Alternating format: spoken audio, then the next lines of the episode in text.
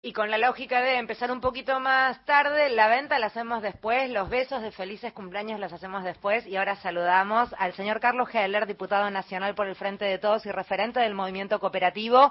Eh, ¿Cómo te va, Carlos? Qué lindo escucharte. Gracias por atendernos. Federica Paz te saluda. ¿Qué haces, Federica? también, qué gusto escucharte. Un beso enorme. Gracias, lo mismo. Qué, importante el evento que, organizaron esta semana pasada con, con las pymes, ese sector tan pero tan importante de nuestro, de nuestro país que motoriza tal cantidad de gente en nuestro país y a la vez a través de la, un banco cooperativo que también es, entiendo yo, aquel que nuclea la mayor cantidad de pymes. ¿Entiendo bien, Carlos? Entendés muy bien, sí. Eh, pero eh, efectivamente, vamos por el orden. Dale. Eh, lo del jueves pasado fue un evento hermoso, con una concurrencia eh, fenomenal de, pequeños y medianos empresarios eh, que pagaron eh, 30 mil pesos cada uno para este, hacer posible que el evento se lleve a cabo. ¿Sabes que eso lo escuché medio cuestionándolo eh, y está bueno que lo digas para qué se usaba ese dinero? Porque se cuestiona un poco. En alguna, sabrás en qué radio, de qué medios estoy hablando, pero no hace falta que te detalle. Pero digo, ponían la lupa ahí. No, pero que ojalá pongan la lupa si este, no es que el evento fue deficitario, no se cubrió con eso el costo. Este, eh, organizar un evento con una cena para dos mil personas eh, requiere una organización importante, tiene un alto costo. Hay que darle de comer al mismo tiempo a dos mil personas.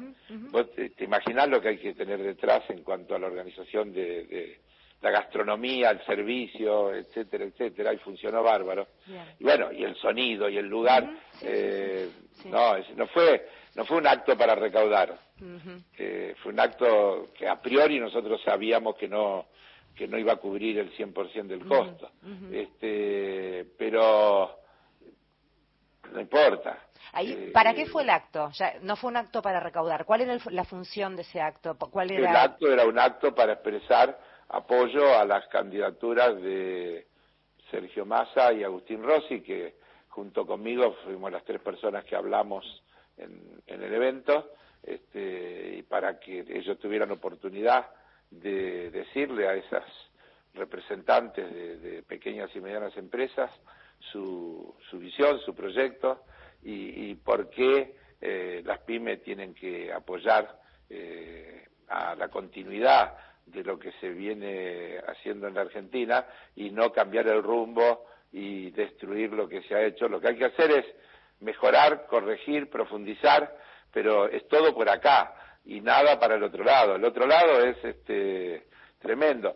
Lo que le tratamos de explicar a esos empresarios pyme, que en su inmensa mayoría además viven del mercado interno, proveen al mercado interno, y se nutren del mercado interno, que el mercado interno depende de la gente, de los ingresos de la gente, depende de que haya pleno empleo, de que la gente tenga buenas remuneraciones, este, y, y eso genera ciclos positivos, donde se crea trabajo y ese trabajo que se crea genera nuevos consumidores y demandantes, y en las etapas en que las políticas públicas han estado a favor de un mercado interno fuerte, este, a, las pymes le ha ido bien en la Argentina. En la etapa que esto no se hizo, como en la etapa de, reciente del gobierno de Macri, hubo 25.000 pymes que se cerraron y esas 25.000 pymes que se cerraron nunca más. Este, y en el medio quedó un montón de gente que perdió el empleo, este, que trabajaba en esa en esas pymes. Entonces es el círculo, yo diría, eh, vicioso, negativo, perverso, que es lo que hay que impedir a toda costa que suceda. Hoy estamos frente a una situación, eh, yo diría, atípica, porque hasta ahora, cada vez que llegamos a elecciones, los que venían a hacer lo que esta gente quiere hacer mentían.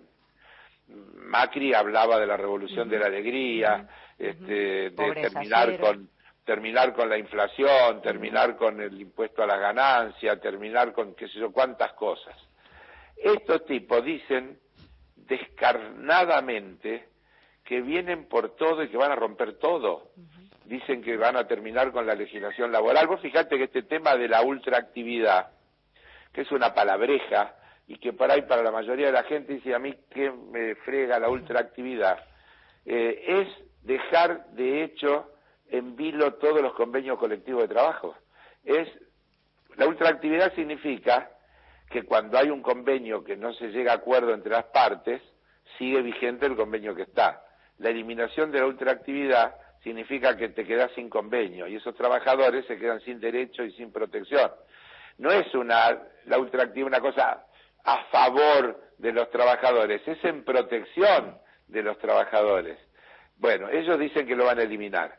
Ellos dicen que van a terminar con los ministerios eh, inútiles como el de la mujer, por ejemplo, o este, que van a fusionar otros como los de salud y educación eh, y cultura. ¿Para qué necesitamos un Ministerio de Cultura en la Argentina? Y así de corrido. Entonces, para eso son estas reuniones, para explicarle a esa gente que además tiene capacidad de reproducción, porque escucha, pero también son toda gente que tiene influencia, que tiene participación, que trabaja con otra gente, que tiene otras empresas, empresarios con los que son amigos y demás, para, para llegar. Cuando uno dice llegar persona a persona, puerta por puerta, casa por casa, esta es una manera un poco más acelerada de tratar de hacer eso mismo. Carlos, ¿cómo va? Mario Giorgi. Eh, Hola, ¿qué tal? Estaba pensando, claro, por eso no hay anuncios que tengan que ver con las pymes, pues está muy cerca la destrucción que hicieron y tampoco hay proyecto para el futuro desde la mirada de la derecha. El, fenómeno es más grave cuando uno piensa que cada uno de los movimientos cooperativos y la pequeña y mediana le ha costado muchísimo recuperar la mano de obra especializada que se perdió también, ¿no? Obvio, sobre todo en estos tiempos de cambio, porque vos imaginate cuando alguien acostumbrado a manejar una máquina, herramienta, eh, quedó fuera del mercado laboral cuatro o cinco años, cuando viene de vuelta la nueva máquina herramienta no tiene nada que ver con la anterior, tiene otra tecnología, las cosas cambian a una velocidad espantosa. Pero es peor, muchachos, porque estos tipos se la pasan diciendo que este es un país de mierda, que este país es un desastre, que los argentinos somos unos fracasados, nos lo dicen en la cara. ¿Y, y, cómo puede ser que este, puedan tener perspectiva de ser quienes gobiernen a ese país de mierda y de fracasados? Yo lo digo así, discúlpenme. Porque... No, pero está claro, ¿para qué querés gobernar esto que te disgusta tanto? Claro, pero además, ¿a quiénes representan ellos si nosotros somos todos unos fracasados? Ahí hay una, ahí vi, eh, Carrió dice, este país apesta. ¿Cómo apesta? Entonces, yo, la verdad, este, creo que tenemos el mejor país del mundo. La verdad, este, yo no quisiera vivir en otro lugar que acá. Tenemos que pelear para que las cosas mejoren, hay cosas que no están bien, hay cosas que son insuficientes, hay cosas que se hicieron mal, todo eso es cierto, pero es por acá. Y en esta elección es una elección entre dos modelos.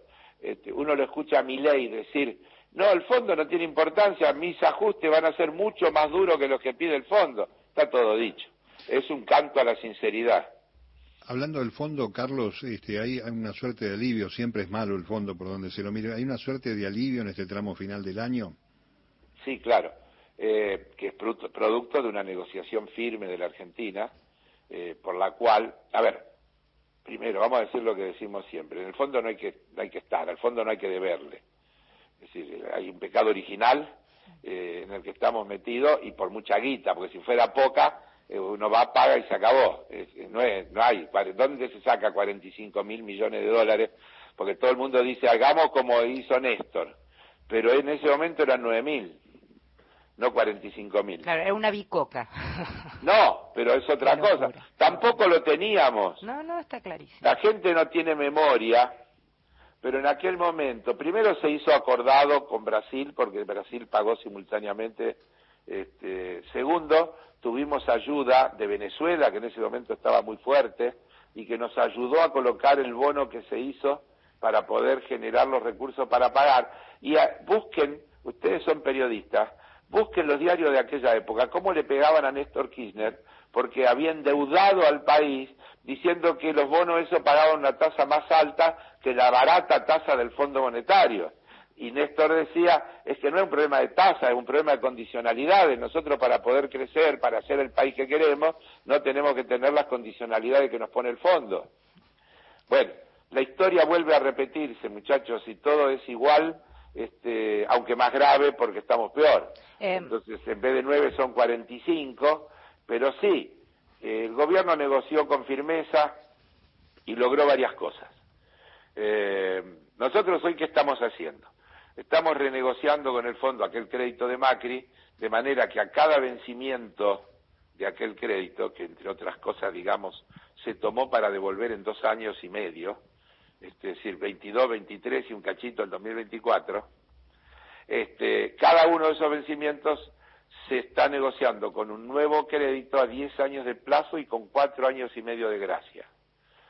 Entonces ahí se está logrando construir un alivio del flujo porque vas a tener una brecha, un tiempo en el que no tenés que, no tenés que devolver. No estamos saliendo, pero estamos ganando el tiempo para poder crecer y para poder generar los recursos para poder pagar y para nunca más tener que volver a endeudarnos. Y ahora en el corto plazo, ¿qué se logró? Yo diría dos cosas. Una, vamos a recibir en los próximos 10 días esos 7.500 millones de dólares que van a recomponer lo que estuvo saliendo en estos días porque tuvimos que pagar primero y después nos van a dar eh, el crédito por lo que por lo que hemos pagado este, que está un poquito atrasado por, por el verano del hemisferio norte no porque sea una especulación porque hay hay vacaciones es como si tuviéramos en enero en la Argentina agosto en Estados Unidos o en Europa cualquiera que haya viajado o lea un poquito lo sabe se logró también saltear una revisión, es decir, que hasta noviembre no hay más revisión del fondo para que no nos estén presionando, escarbando, discutiendo y para que este, los opositores no lo puedan utilizar para chicanearnos. Eso también es importante cuando entremos en la etapa decisiva del proceso electoral, que es lo que va a ir desde el lunes hasta el 22 de octubre. Y entonces creo que se ha negociado bien, se ha negociado con firmeza este, y se ha logrado lo que se puede lograr, que reitero, siempre es el menos malo de los acuerdos posibles, nunca es bueno. Eh, Carlos, antes de despedirte, preguntarte también por el aquí y ahora, hablabas de historias repetidas y no puedo evitar preguntarte por la especulación que se da en torno a la suba del dólar ilegal eh, y lo que está sucediendo y gente que opera a través para que todo el pueblo esté a través de, esos titulares que minan todos los medios de comunicación que ya conocemos, eh, con, una, con miedo, con incertidumbre, en fin, lo que todos conocemos. ¿Cuál es tu mirada? Esa, la que dijiste vos, yo le agregaría solamente una cosa. Eh, ¿Sabés por qué hablamos de medios hegemónicos? ¿Por qué? Porque logran instalar en la gente lo que quieren instalar. Y nosotros trabajamos con lo que tenemos y las herramientas que tenemos, y por eso yo estoy hablando con ustedes, para explicarle a la gente que todo eso eh, es falso, no es así, este, que no hay ninguna razón para que eso suceda que lo que se importa, se importa todo con el dólar oficial y entonces no tendrían por qué aumentar los precios porque el dólar ilegal suba, porque nada, nada, ni un dólar se usa de ese dólar ilegal para importar nada.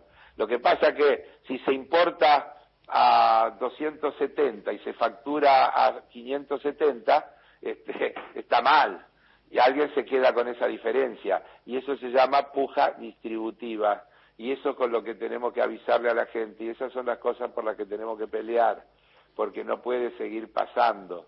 Pero bueno, también eso se logra cuando logras recomponer reservas y entonces la posibilidad de instalar maniobras especulativas se hace más difícil.